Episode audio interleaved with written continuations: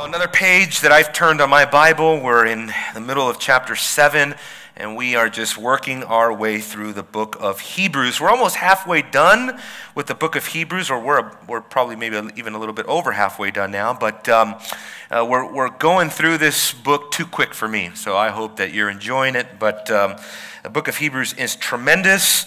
And uh, there's nothing, I was thinking as uh, Pastor Chris was reading the text here, I thought, you know, this is a passage. You ever go to a, a church and you ever want to. Um, you ever want to see what the preaching is like or what, the, um, what you can expect from the pulpit, uh, go to Hebrews chapter 7.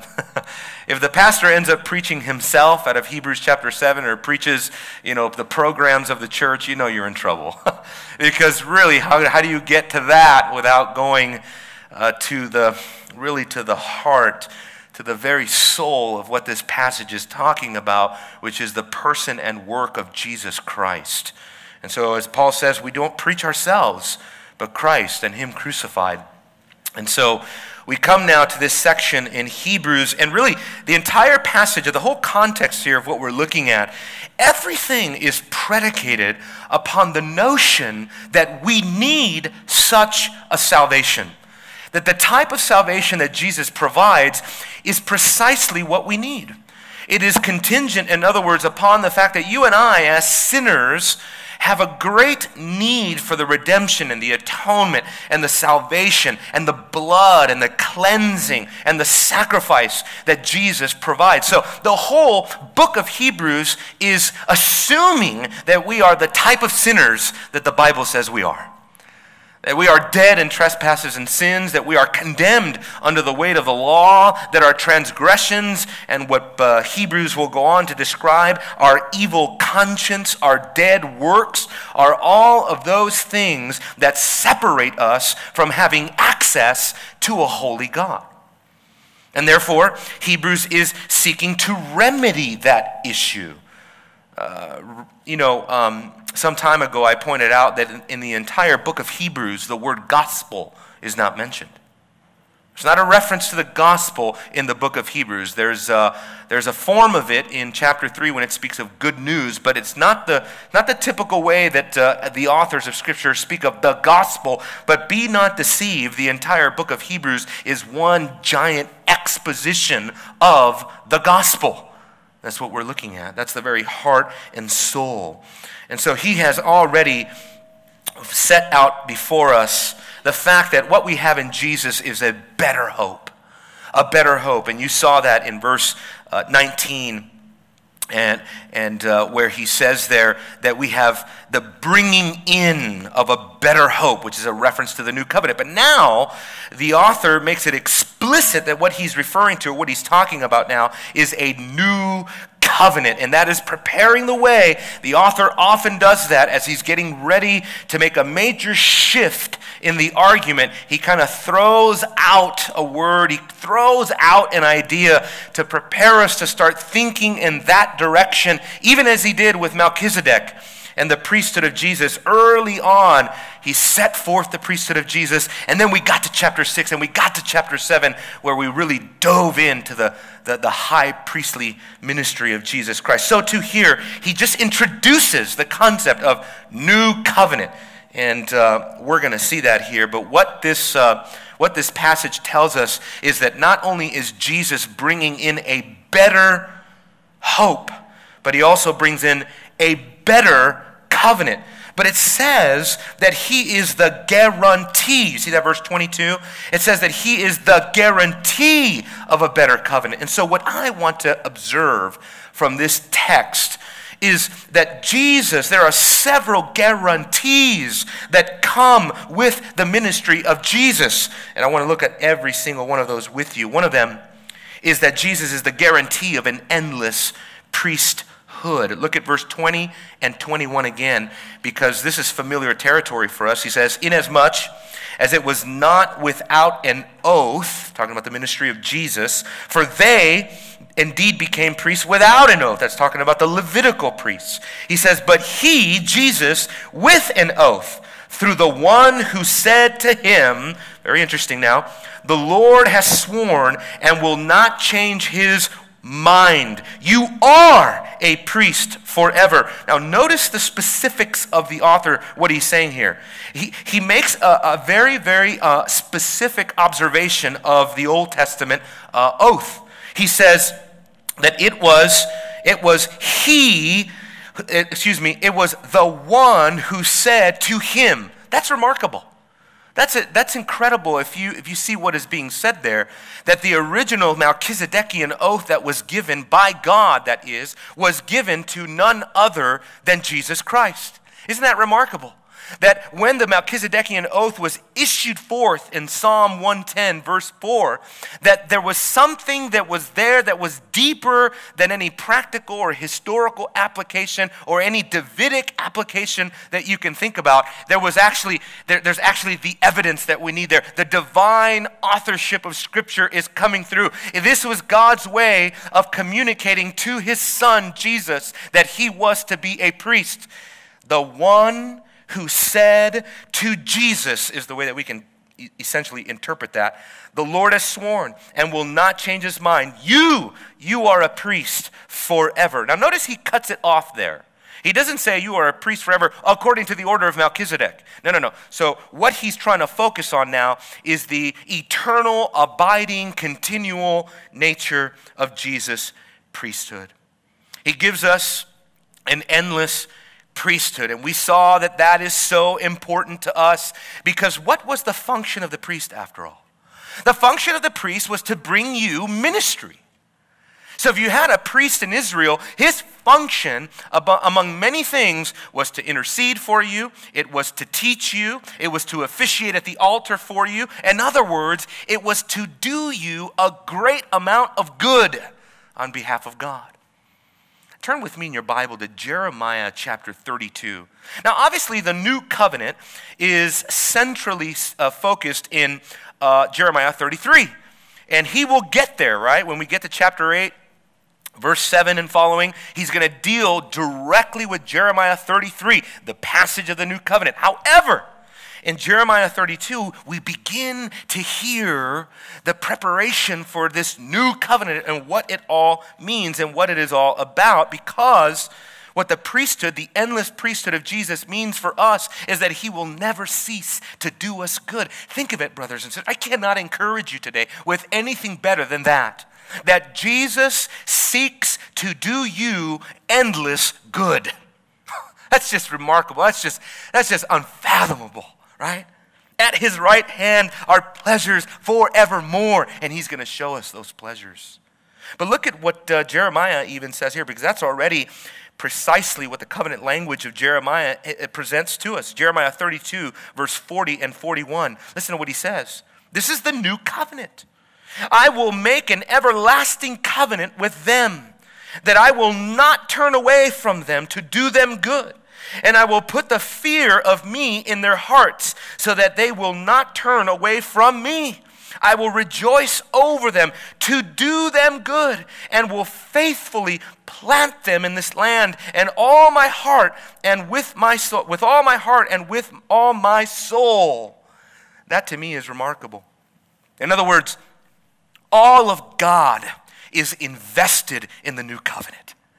God brought in all of his resources, all of his power, all of his glory is brought in to the new covenant, and that's why he rejoices to do us good. He rejoices to do us good. And now, if you think, well, because we have to deal with some theological issues here, because if you follow the personal pronouns, you're thinking, wait, wait a minute, so so I will make an everlasting covenant with them originally, historically, in the context, the them is who? The them is Israel. The them is Judah, right? Well, we know by the time that you get to the New Testament, the them is no longer speaking of ethnic Jews. The them, brothers and sisters, is you. From every tribe, from every nation, from every language, the people of God, the elect people of God. That is the ultimate them that the Bible is uh, talking about. And this is something that if you don't, if you don't uh, interpret it in this way, you just make a mess out of the Bible. Um, I've heard some pastors go so far as to talk about the new covenant atonement in Isaiah 53 is saying, well, that's a great picture of what's going to happen to the Jews in the future. And I said, huh? Isaiah 53 is about me, buddy, right? That atonement, that justification, that salvation is talking about his people, the church, his elect, believers, those who repent and put their faith in Jesus Christ. So he is going to bring us eternal, everlasting good through the better, endless ministry of Jesus. But now let's get to the, ne- the next guarantee the guarantee, as it says, of a better covenant. Of a better covenant, because that's what he's saying. In verse 22, he says, So much the more also Jesus has become the guarantee of a better covenant. You see, it is, it's all focused on him. The book of Hebrews is all about the supremacy of Jesus Christ, the magnifying of the person and the work and the worth of Jesus Christ.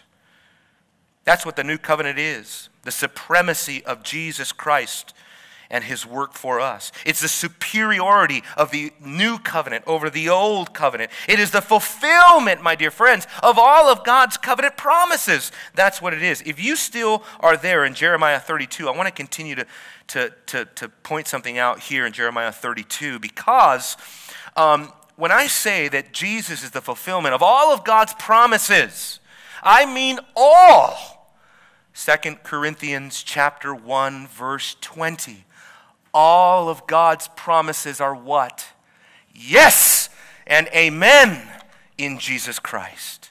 They are fulfilled in Him and what He has done. And so, even if you take something as intriguing and controversial, let's say, as the land promises, because when you come to Jeremiah 32, when you come to the Old Testament, you're going to read passage after passage after passage that if you only interpret from a, a, a, um, from an ethnic historical background, which means it only applies to Israel as a nation. So, from a nationalistic, uh, a, a, a, patriotic, uh, sort of uh, ethnic identity, nationalism of Israel, then you will miss all of the glorious new covenant riches that it's talking about. That it's talking about. Because if you look on to Jeremiah 32 42, Go on there. Remember the context of verse 40 is the everlasting covenant that we know uh, Jeremiah is going to equate with the new covenant in chapter 33. But look what is promised here. Through the new covenant, look what it's promising. It's promising us that we will inherit the land that we will inherit the land. And I'll get to define the land in a minute. But in verse 42, it says, For thus says the Lord, just as I brought all of this disaster on this people, so I am going to bring on them all the good that I promised promised them. Fields will be bought in the land of which you say, It is a desolation without man or beast. It is given into the hands of the Chaldeans. Men will buy fields and money and sign and seal deeds. Uh, it says, And call in witness in the land of Benjamin and in the environs of Jerusalem, in the cities of Judah, and in the cities of the hill country, in the cities of the lowland, and in the cities of the Negev, for I will restore their fortunes, declares the Lord. How is he going to accomplish this? Through the new covenant. That's how he's going to accomplish it. He's going to bring justice to the nations, it says. And so, what the what the initial land promises had embedded in them was a redemptive historical fulfillment that points beyond any geographical border and into all of the world. Now, the land promises were initially initially given to who? Abraham. So turn with me to Romans chapter 4 to show you that the authors of the New Testament saw very much what I'm trying to point out to you here that the land promises have become, if you would, code, a code word for the new heavens and the new earth wherein dwells righteousness, right? Look at uh, chapter 4 of the book of Romans, beginning in verse 13. For the promise to Abraham or to his descendants that he would be heir of what? Jerusalem, Canaan, Benjamin, Judah, Ephraim? No, no, no. The cosmos, the world, the universe, the new heavens, the new earth. That is what, was embedded in the original historical land promises. So it ruptures the imagery through Jesus Christ. And so, where does Jesus lead us to? He doesn't lead us to the borders of Israel, folks. He leads us to a new heaven and a new earth where dwells righteousness. That's why Peter says in 2 Peter, we are looking for a new heaven and a new earth where righteousness dwells. All of this is contained in the promise of a new covenant. Think of it. The magnitude of what Jesus has done, the better covenant of Jesus that fulfills and accomplishes all of God's promises. Now, what about these promises? And what about the goodness of this covenant? What makes this a better covenant? How does this guarantee a better covenant? Well, we might ask, what is a covenant, right? What is a covenant? In the Hebrew, it's the word berit. In the, New, in the, New, in the Greek New Testament, it's uh, diatheke.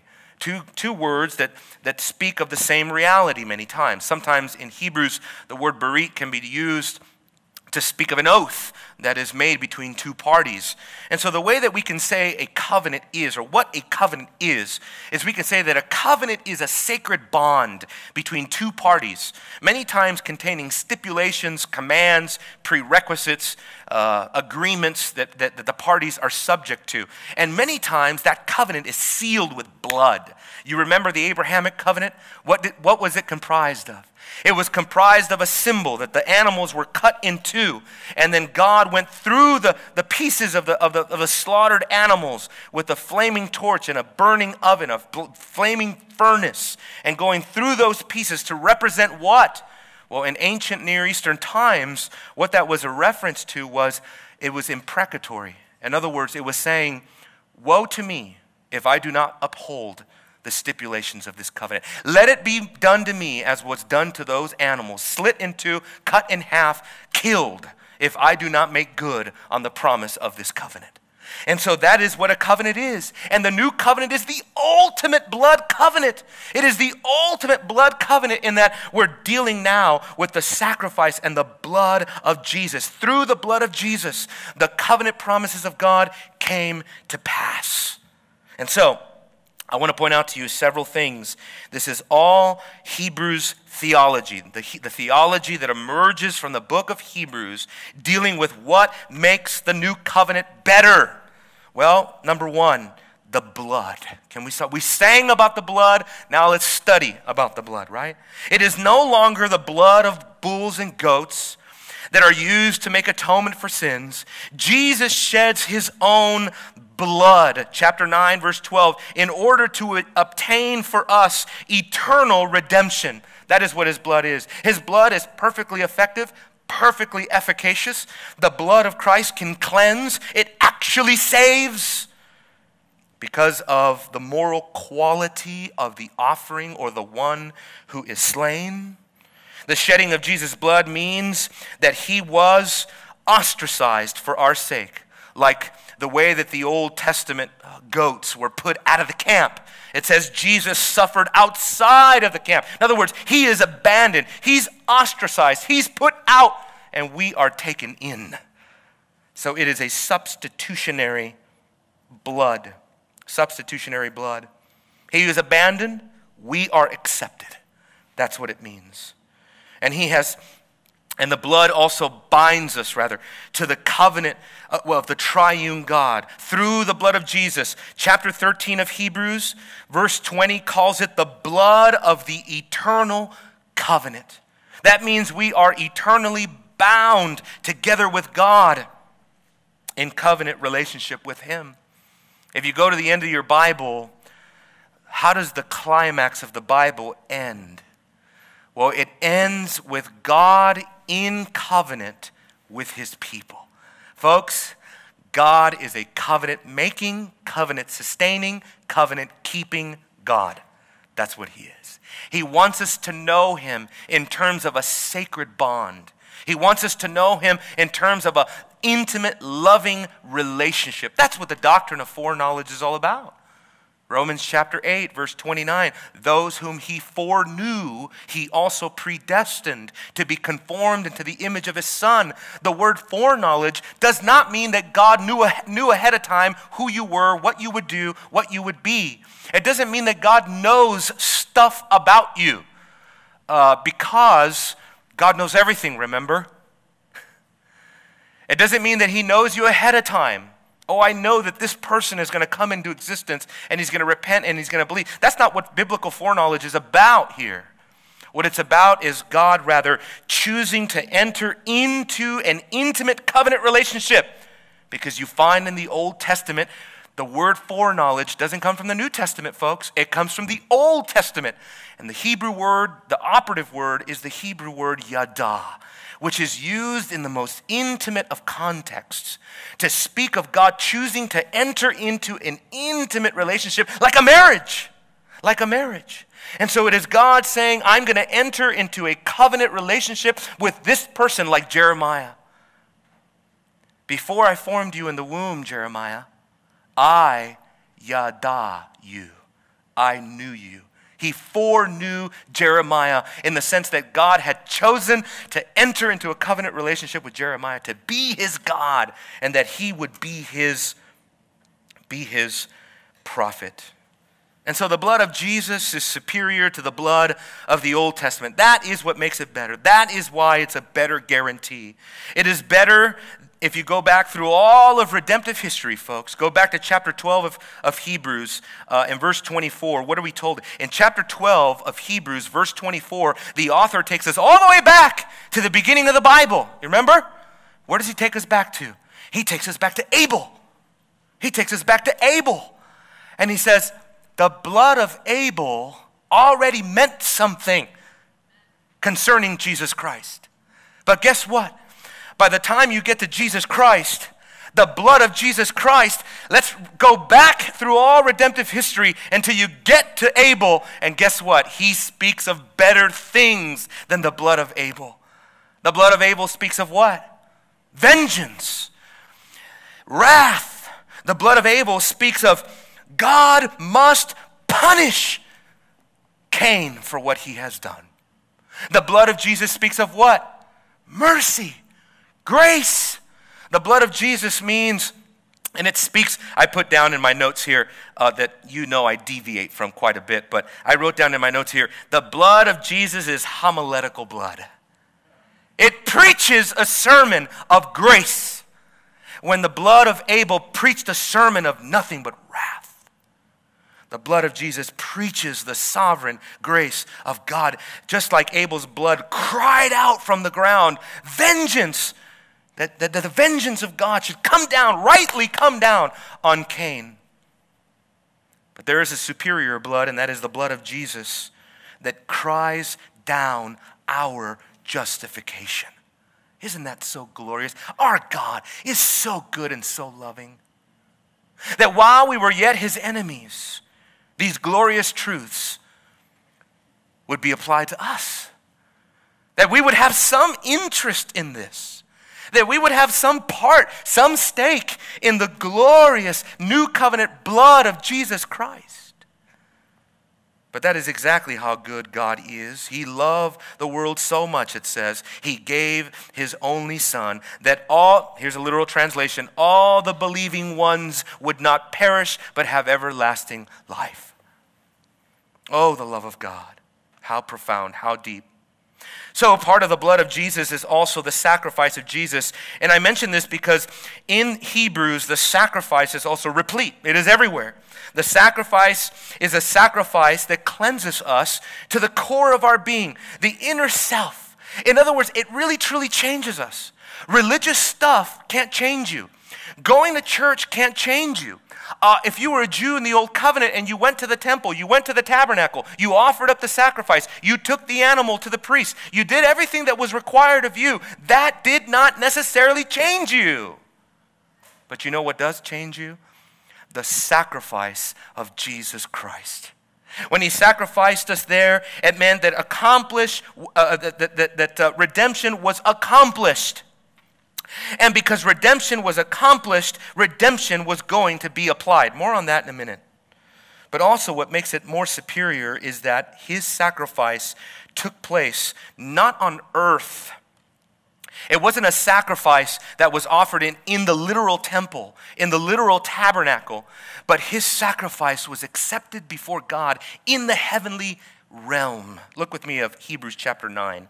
Hebrews chapter 9, uh, beginning in Verse 23, for example. Many, many places that Hebrews points this out. Therefore, it was necessary for the copies of the things in the heavens to be cleansed with these, that is, animal sacrifice. But the heavenly things themselves with better sacrifices than these. For Christ did not enter a holy place made with hands, a mere copy of the true one, but into heaven itself Wow. Not to appear in the presence of God, uh, uh, now to appear, oh boy, get, better get that one right. Now to appear, not not to appear, in the presence of God for us. Nor was it that he would offer himself often as the high priest enters the holy place year by year with blood that is not his own. Otherwise, he would have need to suffer often uh, uh, uh since the foundation of the world. But now, once at the consummation of the ages, he has been manifested to put away sin by the sacrifice of himself. It is a sacrifice that is presented to God in heaven, in his presence. This is how much God accepts the sacrifice of Christ, that the sacrifice is brought into God's presence in the heavenly sanctuary. What was going on on earth was just a mere image. It was just a mere copy. It was just a little shadow. It was just God giving us a, a, a tangible, uh, a tangible idea, a representation of the way that it really is in the sight of God's presence. It's, it's hard for us to wrap our, our minds around it, isn't it? God tells Moses, do this, do that, do this, do that, build it like this, build it like that, cut it like this, cut it like that, this short, this long, this. And you're sitting there trudging through all this stuff, right? Reading Numbers and reading Exodus and all this, and you're just going, eh, more curtains and, you know, more poles and rings. And what is this all about? It is God showing that the vestiges that he was installing on earth spoke of the specificity of the atonement of Jesus in heaven from all creation. You wonder why we're having a conference called the Emmaus Conference? Folks, is because all of Scripture is about Jesus. And we need to see it. For years, I didn't know how to read my, uh, my Old Testament in a Christ centered way. I'd read my Old Testament and I'd get bored in Leviticus. Now, I get so I don't want to leave Leviticus. I get so excited thinking about Jesus and how much cleansing he provides and how accepted we are. Even if we're as filthy as the leper, Jesus Christ will take us in to himself. He cleanses us. He provides this cleansing. Now, let's move on because it's not just the blood, it's not just the sacrifice, it is the guarantee of a better covenant, also because of the oath that God gave. Now, I want to provide for us a new aspect of this because we know that what the oath is about is that Jesus would continue to be a priest. But remember that the oath, Psalm 110, verse 4, about Melchizedek, going back to Genesis chapter 14, remember that the oath is about a priest king, right? And so the new covenant fulfills the bringing, uh, as it says in, the, in, in chapter 7, the bringing up of a priest king. And what that means is that all of the nations will be ruled by the justice of this king. Isaiah 42, verse 1 Isaiah 42, verse 1 is important because here God prophesies about his mediator that he has chosen. And look at what it says Behold, my servant, whom I uphold, my chosen one, in whom my soul delights.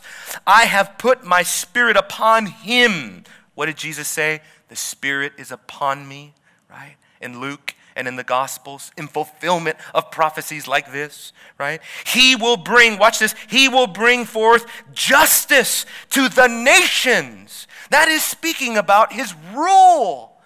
Go back to chapter 1 of the book of Hebrews. Chapter 1 of the book of Hebrews, because he has already introduced this same idea. The new covenant priest is also a king who will rule justly. Look at uh, chapter 1, verse 8. But of the Son, he says, Your throne, O God. Yeah, this is the Father calling the Son God, Theos. Indisputable, in my opinion, indisputable passage on the deity of Christ. And he says here, Your throne, O God, is forever and ever. The righteous scepter is the, is the scepter of his kingdom.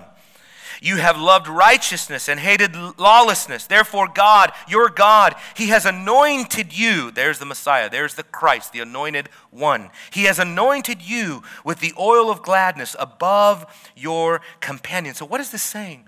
that one will come who is the companion of God's people, who will arise to be, to be king, to have a scepter, to sit on a throne, and as Isaiah says, to rule the nations with justice. With justice. Isaiah 42, verse 6. Oh, this is so exciting because you're reading about Jesus Christ in Isaiah. Isaiah 42, verse 6 I am the Lord. I have called you in righteousness and I will also hold you by my hand and watch over you. This is talking about the Messiah now, the servant.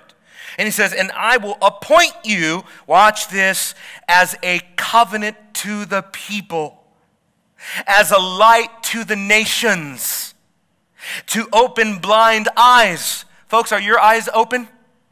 Are your eyes open? You say, Yeah, well, I'm not sleeping. like the person next to me. No, I'm just joking. By the way, I can always tell who's sleeping in here, but anyway. We'll have a meeting about that later. No. Our eyes are open, are they not? We, ha- our, uh, we were blind, and now we see. Why? Isaiah 42. Because it goes on to say, to bring out prisoners from the dungeon. Did he not take captivity captive? Did he not liberate the captive? those who were in bondage? Are we not free? Yes. And those who dwell in darkness from the prison. And turn with me to Acts chapter 13, if you would. Acts chapter 13. Because the authors of the New Testament were not shy to connect this passage out of Isaiah directly with the new covenant Christ. They used it in their preaching, in their evangelism, they used it in their proclamation. It's glorious. Isaiah 13, verse 47. For so the Lord has commanded us I have placed you as a light for the Gentiles, that you may bring salvation to the end of the earth. See, it's part of the gospel proclamation that the Gentiles will be brought in to the people of God. And that is exactly what this is referring to. In Luke chapter 2, verse 32, the author Luke there, he applies it directly to Jesus Christ as the one whose light the Gentiles have seen. It's just remarkable to me. It is also the guarantee of a sure redemption. You know, as an old covenant priest, nothing that you did redeemed anyone. No intercession, no offering, no prayer no washing, no laver, no, no ceremonial washings, none of that. Nothing, as uh, the author says, nothing was made perfect by the law. Nothing was made perfect by the priesthood. But Jesus, He perfects for all time. So go to Hebrews, go back to Hebrews 7 and read with me now in verse 23. The former priests, on the one hand, existed in greater numbers because they were prevented by death from continuing. See, their ministry of doing us good ended. Each priest, he had only so long to do good to the people of God. But Jesus, so verse 24 is a big, that's a big contrast. But Jesus, on the other hand, because he continues forever, he holds his priesthood permanently. And, and because he holds his priesthood permanently, guess what he is able to do? Therefore, he is also able, dunamis. He has the power to do what? Look, to save forever those who draw near to God through him. It is a sure redemption that Jesus Christ provides for us. So that redemption by Jesus is not only accomplished in his sacrifice, his blood as our priest, but it is also applied. He is not just able to accomplish salvation for us.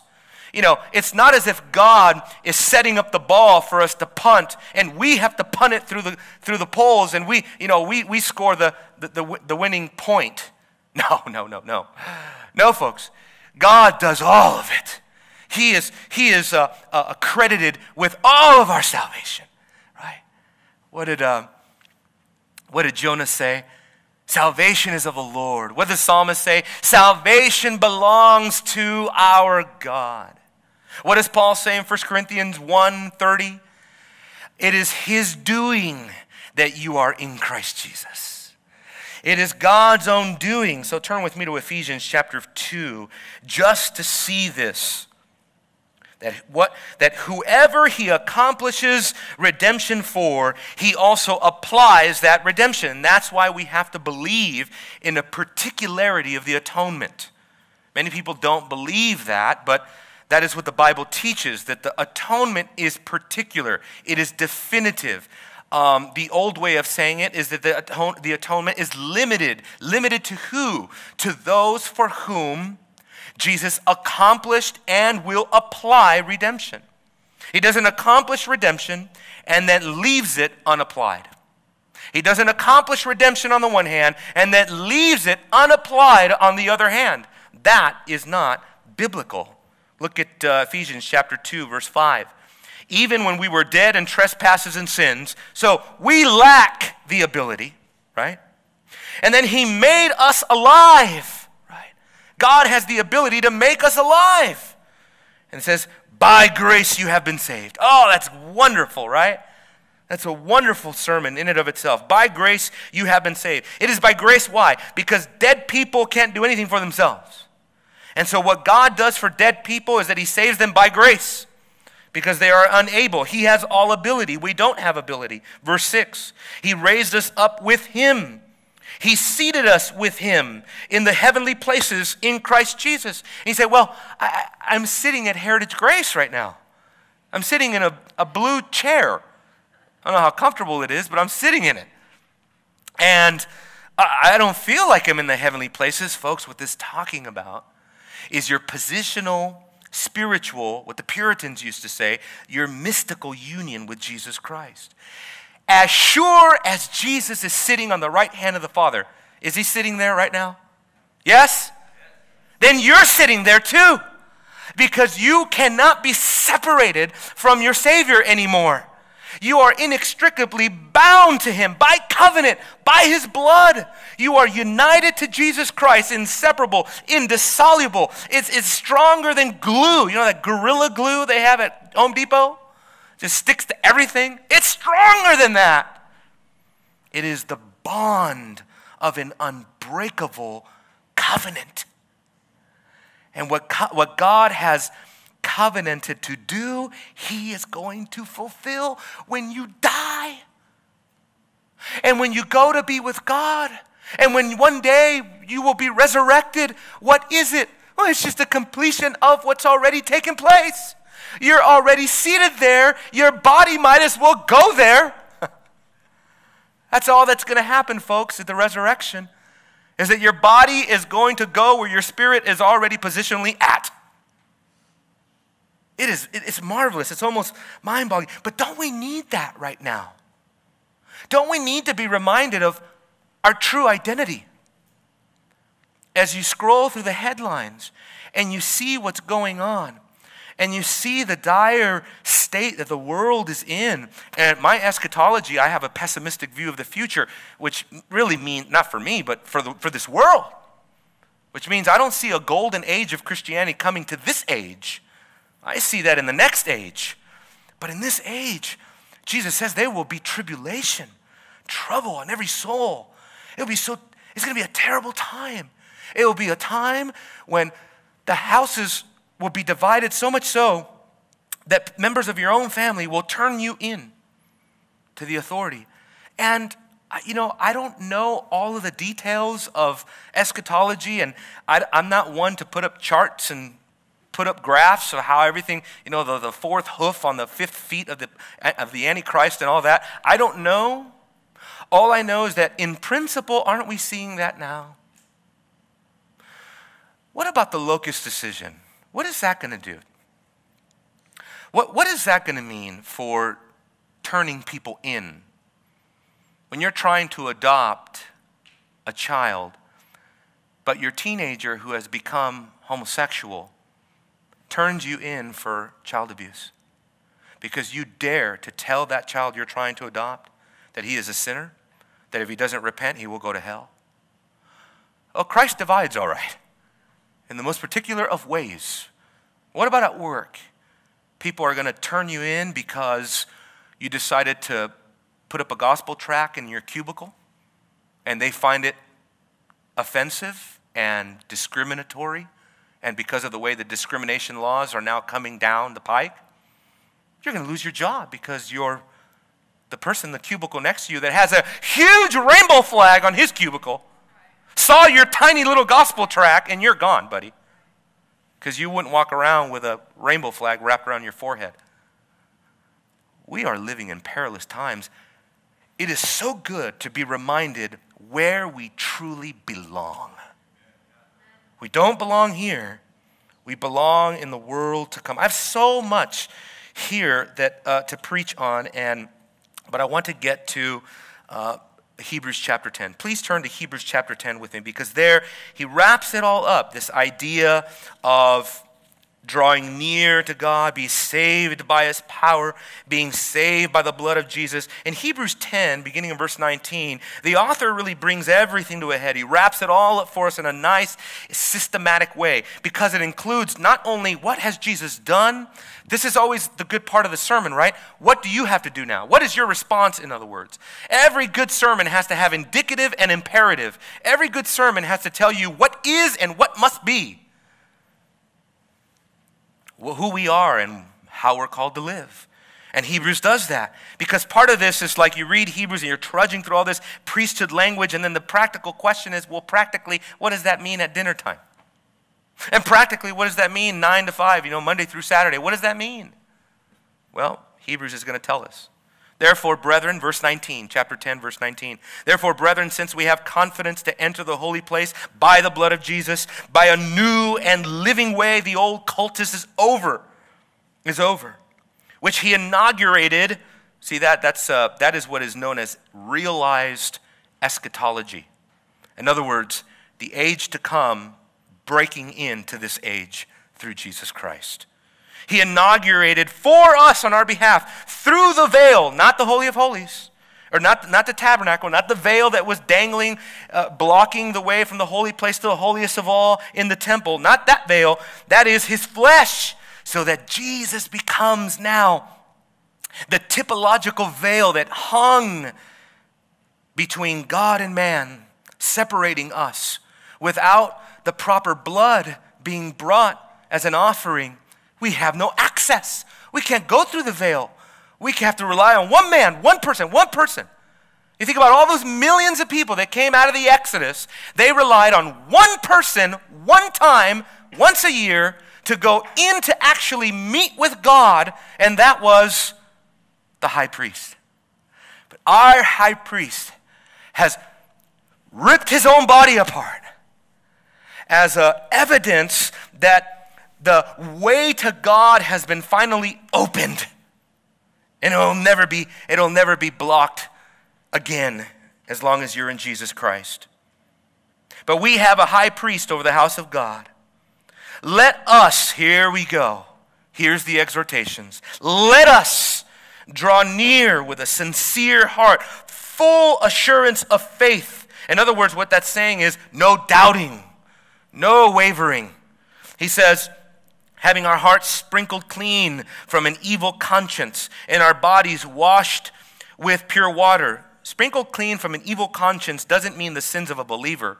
What that means is that you are weighed down, like Christian in Pilgrim's Progress. You have this huge load that you're carrying around in this world. You know your sins are upon you. You know that you are bearing the wrath of God, and it's weighing down on your conscience. And, and, and, and for the most part, people understand that they are accountable, just like Romans tells us. Even if they end up searing their conscience, they're accountable to God, but God cleanses us of our conscience. He takes the load off of our back, and we're free. We're free. He says, We were washed with pure water. Let us hold fast. Another, another exhortation. Let us hold fast to the confession. You know what that means? That means you have to have an evangelical mean streak in your soul which means there are certain doctrines, we can be the nicest people in the world, but there are certain things, sorry, that's it. We don't compromise on that point. That's what that means. Hold fast our confession. This is what we believe. This is the body of confessing, confessing truth that we hold to, and we will not compromise that for any reason whatsoever. Even though people all over the place right now, folks, are compromising everywhere. Everywhere without wavering.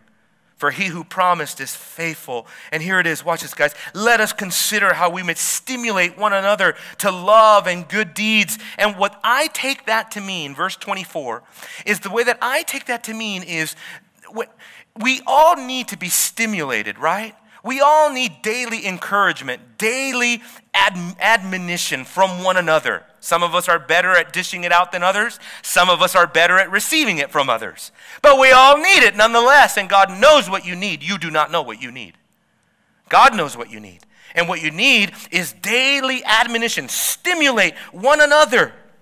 You see a brother, you see a sister, and you see they're not really doing so good in the faith. You need to go over there, encourage them, stimulate them, get in their life.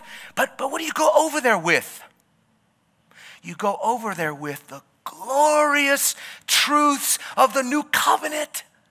So we got to get really good at reminding ourselves as we put our arm around a brother or a sister and we say, Let me remind you that the veil has been torn, brother. That you have access, that there's no longer any condemnation for those who are in Christ Jesus. Stand up! Live free. Live in light of the glorious new covenant that Jesus inaugurated through his body. He died so that you can live. Now go live for the glory of God and don't let the devil beat you down into a corner into a corner where you're just going to huddle up in the fetal position and die. No, that's not the life of a Christian. We believe in a resurrected God.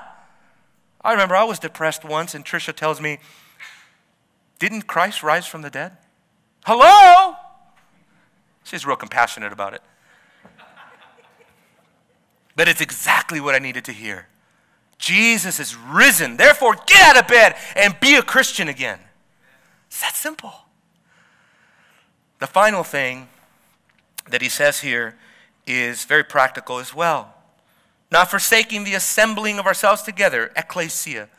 Not assembling this coming together as a church I can tell you, I am so grieved in our generation of all the anti institutionalism that is all around. Maybe it's because I do so much college ministry. I see it all the time, right? Uh, are you a Christian? Oh, yeah, yes, sir. Uh, where do you go to church? Well, I don't do that. I just kind of read the Bible on my own. Well, uh, what about those passages in the Bible that talk about going to church? Yeah, well, you know, I don't like church. Didn't I tell you I just met a young man at Lowe's and I was buying something and uh, Trisha, of course, the bold one, starts uh, witnessing to him and asks him, you know, all these things. And, and he, says, he says, Yeah, I don't go to church. And he was talking to us, and he says, I don't like pastors. And I thought, Oh, oh sorry. Uh, give, me, give me my receipt. I'll be out of here in a second. so, you know, but that, that just encapsulates the spirit of this age anti church, anti institutional, anti authoritarian, anything that, that, that, that demands submission but I have news for you, folks. The Christian life is all about submission. We are to be submitted to one another, Ephesians chapter 5. We are be, to be submitted to our elders. Um, that's everywhere. Um, to our leaders, Hebrews chapter 13, 1 Peter chapter 5. Uh, all over the place, we are called to submission. Wives submitting to their families, children uh, to their husbands, children submitting to their parents, believers submitting to the to the, uh, uh, the, the authorities, the government. As far as we can, anyway, right? There's a line there too, though. But the, the, the Christian life is one under submission. I mean, look at Jesus. You want to know what the Christian life is all about? Just follow the footsteps of Jesus. The man who had all authority and power invested in him lived the most submissive life on earth. He said, Render to Caesar what is Caesar's. what? You're Almighty God. Just speak the word, and Caesar is incinerated. No. No. The hour has not yet come. Give to Caesar what is Caesar's. Tell, you know, uh, it's going to be very short lived anyway. The present tyranny that we're living under here in America now, which is just mind control and all of those things, is very short lived, folks. The world has its reward, right? Hollywood has its reward, right? Uh, liberalism and liberal judges and all of that, they have their reward and they better enjoy it now because it's going to be gone before they can blink. But one thing that will never be gone is our intercessor. So let's end with that. Hebrews chapter 7, verse 25. Therefore, he is also able to save forever those who draw near to God through him, since he always lives to make intercession for them. Jesus is our intercessor. He pleads on our behalf. He stands by his own being, his presence, his person. He is our mediator. He is the embodiment of the access that we need to God. And you know what he prays for us? He prays not, you remember uh, John 17, what is it? Uh, John 17, uh, I think it's verse 7, 17, 16. Jesus says, Oh boy, I better get there before I make a mess out of it. It's too good because it's too relevant to where we're at. Verse 15, John 17, 15. Listen to Jesus interceding for us. I do not ask that you take them out of the world, but that you keep them from the evil one. So Jesus is interceding on our behalf, and what is his intercessory uh, uh, ministry about? Our temporal physical needs? In a sense, he's, he's here to take care of us from A to Z. But more important than temporal deliverance from physical and temporal evil is the spiritual adversary of our soul, the evil one. And so, what, the, what in essence Jesus is saying here is that he has his priorities straight. He may not deliver you from persecution. Just ask the many Christians that have died at the hands of ISIS recently.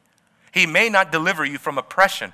Just ask the millions of Christians living in China today. But he will deliver you from the evil one so that Satan will no longer have mastery over you. You no longer belong to him. He is no longer your slave master. You are no longer held captive by him to do his will. You are free. That is a much, much better intercession, is it not? Amen. Let's pray. Father, Lord, we thank you so much for the victory that we have in Jesus.